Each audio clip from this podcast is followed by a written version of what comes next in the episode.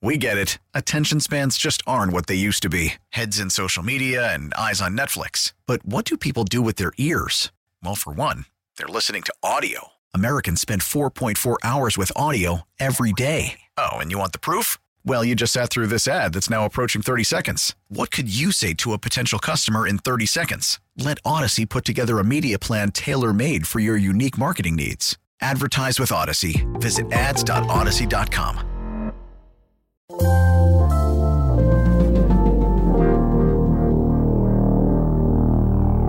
Bradfo Show. That's my open. That's what they used to call me, Swivel Hit Bradford. That's my open. I'm Okay. waiting for you to So what- justify your stupid opinion. Bradfo Show.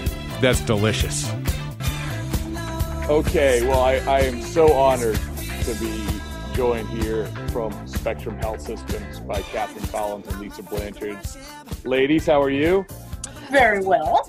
Yes, doing well so far. Oh, we know how to use all kinds of technology now, and this is, but this is this is for the good, for the greater good. And Spectrum Health Systems i- is such an important part of our society in, in in normal times, but I think especially now, and in case people want to get more familiarized with Spectrum Health Systems, nonprofit organization dedicated to improving the lives of individuals impacted by addiction and or mental health disorders.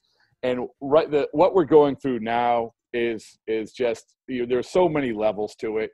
And it, whether it's the actual virus itself or whether it's the economic part of this but obviously then you have the addiction part of it the mental health disorder we're sitting here in isolation we have been for a while and we probably will be going forward um, ladies i just want to uh, just talk to you a little bit about how Spectrum has shifted everyday duties to help sort of mitigate the spread of, of COVID 19.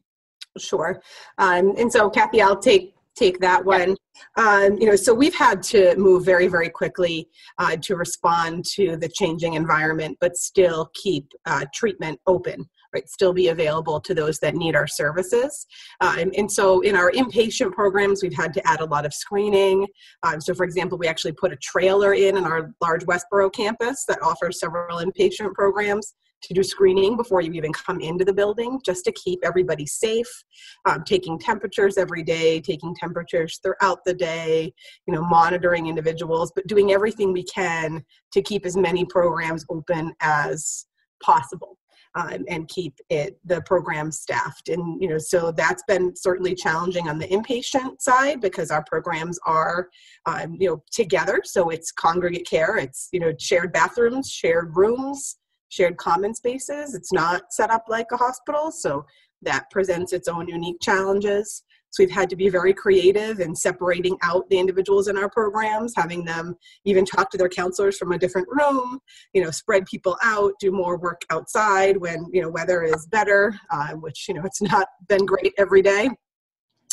Um, and in our outpatient programs, which we have 14 across the state, we've really had to make some significant changes because um, those programs predominantly offer medication assisted treatment and methadone being the um, you know most common treatment that we provide. And that's typically a daily medication. You typically come in every day see a nurse and receive your medication. That does not lend itself to social distancing and keeping everybody separate. Um, and so we've had to do a lot of work in our outpatient to make sure that individuals can get the care they need get their medication you know maintain recovery or get into recovery but stay safe from covid-19 at the same time um, which has been not um, an easy task but the staff have really done an unbelievable job. So we were given some flexibility from both the federal and state regulations to offer more take-home medications than we normally would. Um, and so we've had to assess all of our patients for um, whether they'd be appropriate under these circumstances to receive you know, take home medication, which could be a few doses at a time to a week, two weeks, or even up to 28 days at a time. So they don't have to come into the program every day and you know be in an environment with other people. Um, and we have over 50% of our patients on some form of take home medication right now. Kathy, I want to get to uh, your story of recovery and, and also sort of your take on, on how to really to, to deal with this self isolation. But I want to follow up, Lisa, on some of the things that you said. Mm-hmm. You know, you this is a lot. I mean, what you're talking about is a lot of stuff, yes. and you've had to spring into action for some very, very important um, pieces of this entire equation. Like, how challenging was that, or how, or maybe even how proud you are of the organization to come together like you did? Because, like everything, we've never gone through anything like this. I honestly, I think that's a great way to say it. I could not be more proud of our leadership team, our chief medical officer for leading the charge, um, you know, our senior leadership, but really our program directors, our frontline staff. Everybody has really come together to respond immediately and quickly, right? They're showing up to work even though it's a high risk environment. Just like, you know, we've got nurses, we've, you know, that are working directly with with patients and we've got clinicians that have shifted their entire clinical practice model to a telehealth model in the matter of days um, and are doing that very well so that we stay connected to the individuals that we treat because it is so isolating. And you know kathy can certainly talk more about it from from her own experience but it's really very very challenging for for individuals. Everybody right? We're all a little anxious. Um, we're all feeling a little you know more depressed a little more isolated. And you add layers of addiction and mental health to that it makes it even more challenging. So we've had to meet every single day. We've had to change practices every single day as this um, you know pandemic evolves and we're going to have to continue to do that. Hey, kathy uh, like we talked about you have a story to share and i think it's obviously uh, anytime you're able to tell and share your story it's it's impactful and powerful and important. But i think in these times maybe even more so um, because uh, of some of the things that you know that i can't relay in terms of this is how you should feel or this is how i did feel or this is how mm-hmm. you're going to feel. Can you share a little bit about your story and sort of how uh, in recovery people can cope with what we're going through now with the quarantine and self-isolation? Yeah well lisa put it perfectly. It's really hard. It, isolating in general is a hard thing to deal with and um, isolating is what i did. I've been in recovery now for 22 plus years. I celebrated in um, March of this year. So um, little did I know what was about to hit, but um, I was isolating prior to getting sober. So my story is sort of isolation is very bad for me. That's what I did. I'd close the curtains and I'd sit and I would have my own little drink fest. And um, so getting connection was the most important thing. You know, when I decided I was done I was able to talk to people and people, just like you said, who could relate exactly to what I was going through, you know, the feelings of you know, hopelessness pretty much. So once I developed a connection with people and I would start going to recovery meetings, I was able to sort of get hope. I think I got hope from my very first uh, recovery meeting that I went to. And to me, that was the most important thing. So that's where today as Lisa said, like without having the ability to just go pop into any meeting, any sort of meeting, and connect with people is really, really hard. Um, so now much like we're doing a zoom call here um, zoom is the way meetings of all sorts are taking place. Doesn't matter what type it is. Um, all sorts whether it's therapy or 12-step recovery meetings they're all on zoom. And it, that presents its own challenge as well because now you know zoom is facing uh, Zoom bombing and uh, people are hacking in. And, you know, anonymity is such an important tool in being able to share how you're feeling and get well.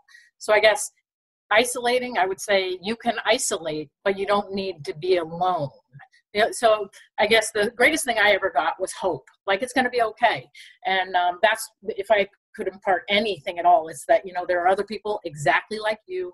I know when I came you know, and I decided to get well and uh, put down drinking and drugging. My big thing was I want to be unique. I'm so unique. There's no one like me in the whole world. In reality, there's so many people just like me, and um, we're not alone. And I think that's the biggest sort of message is we're not alone. And you know, like now is a perfect time to get connected with a program. You know, not all programs are open, but ours is, and it's a perfect time to get well because what are we doing anyway? I think there's a lot of uh, excess drinking and drugging going on anyway. So I think, you know, hey, you might as well pick now as your time so that when we actually get back to a world that we can exist in again, then maybe you have a chance at being well and healthy. That, you know, now's a great time to get well. Nothing else is really much happening.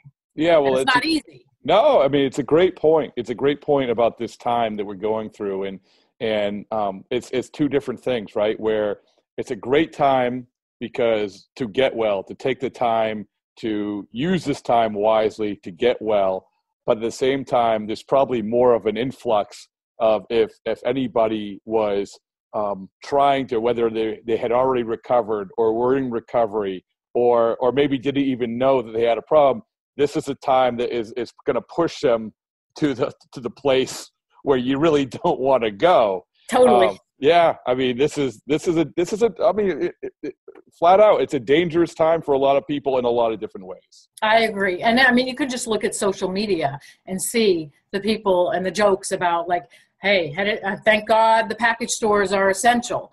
And i mean of course they are because if you suddenly stop drinking you have a whole other set of problems. But i mean they are essential for so many people for coping skills i mean and that's you know that was my coping skill for a very very long time. So this uh, just to wrap things up I, from both of you um, in a nutshell i would just ask you know advice. I mean advice and i know that you've already give a lot of it but advice when it comes to it maybe can be specific advice um, in regards to how to utilize spectrum health systems.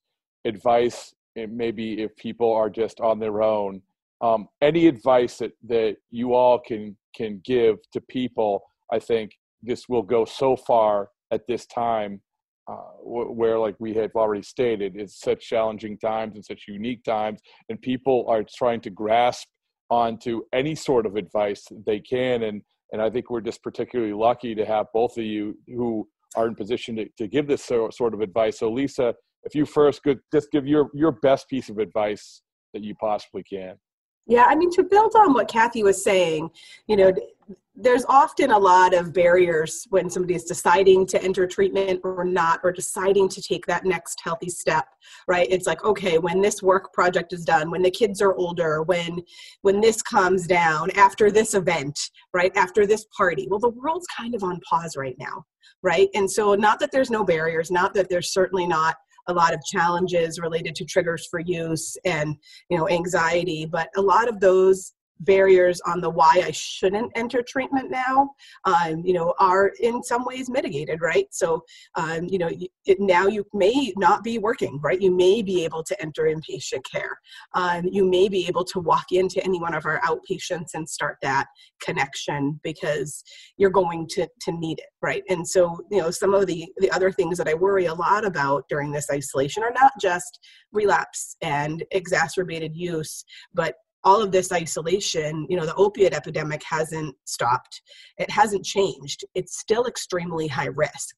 So every time somebody uses, especially with fentanyl involved, that's at high risk for overdose death, right? Which could be even more immediate and more high risk than COVID 19. And so, you know, and people are potentially using in isolation um, without anybody around them. Um, they're not using in groups. They're, um, you know may not have somebody there with them for narcan. So you know i think you know taking that step to enter treatment now um, you know show up to our admission days um, we're doing them a little differently but we are still doing them. You know we're doing inpatient admissions as long and often as we can in as many programs as we can um, you know now now is the, the time to do that because you know you don't want to be you know alone the next time that you use and have nobody near you. Um, you know and, and even if you're not ready at this moment or you're planning on you know coming to admissions you know next week what you know take overdose prevention um, precautions you know have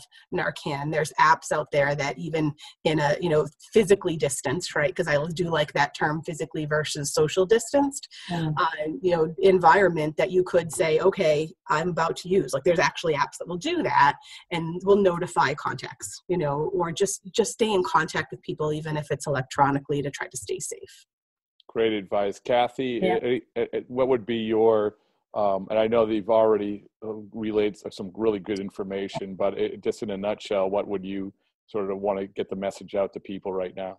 Well, just in a nutshell, is it's a scary thing to consider changing your way of life, but it's so worth it that you would never, ever, ever regret it, ever. And um, you can just make a phone call to someone, anyone. You can call uh, the police department, the health department in your town.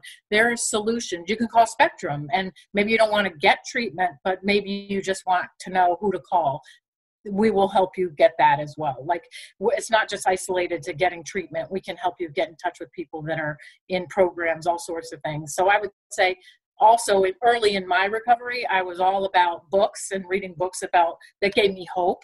And now nowadays podcasts like i'm addicted to podcasts so it's like there are a million solutions you can spend all your time getting well by listening to podcasts so it's like I don't know how I would have survived if this happened in 1998. I'm sure I would have, but I probably might not have been on the journey I, that I'm on today. So I would say now is the most phenomenal time because we have this technology and we have people to help us. So Well, and there's hope.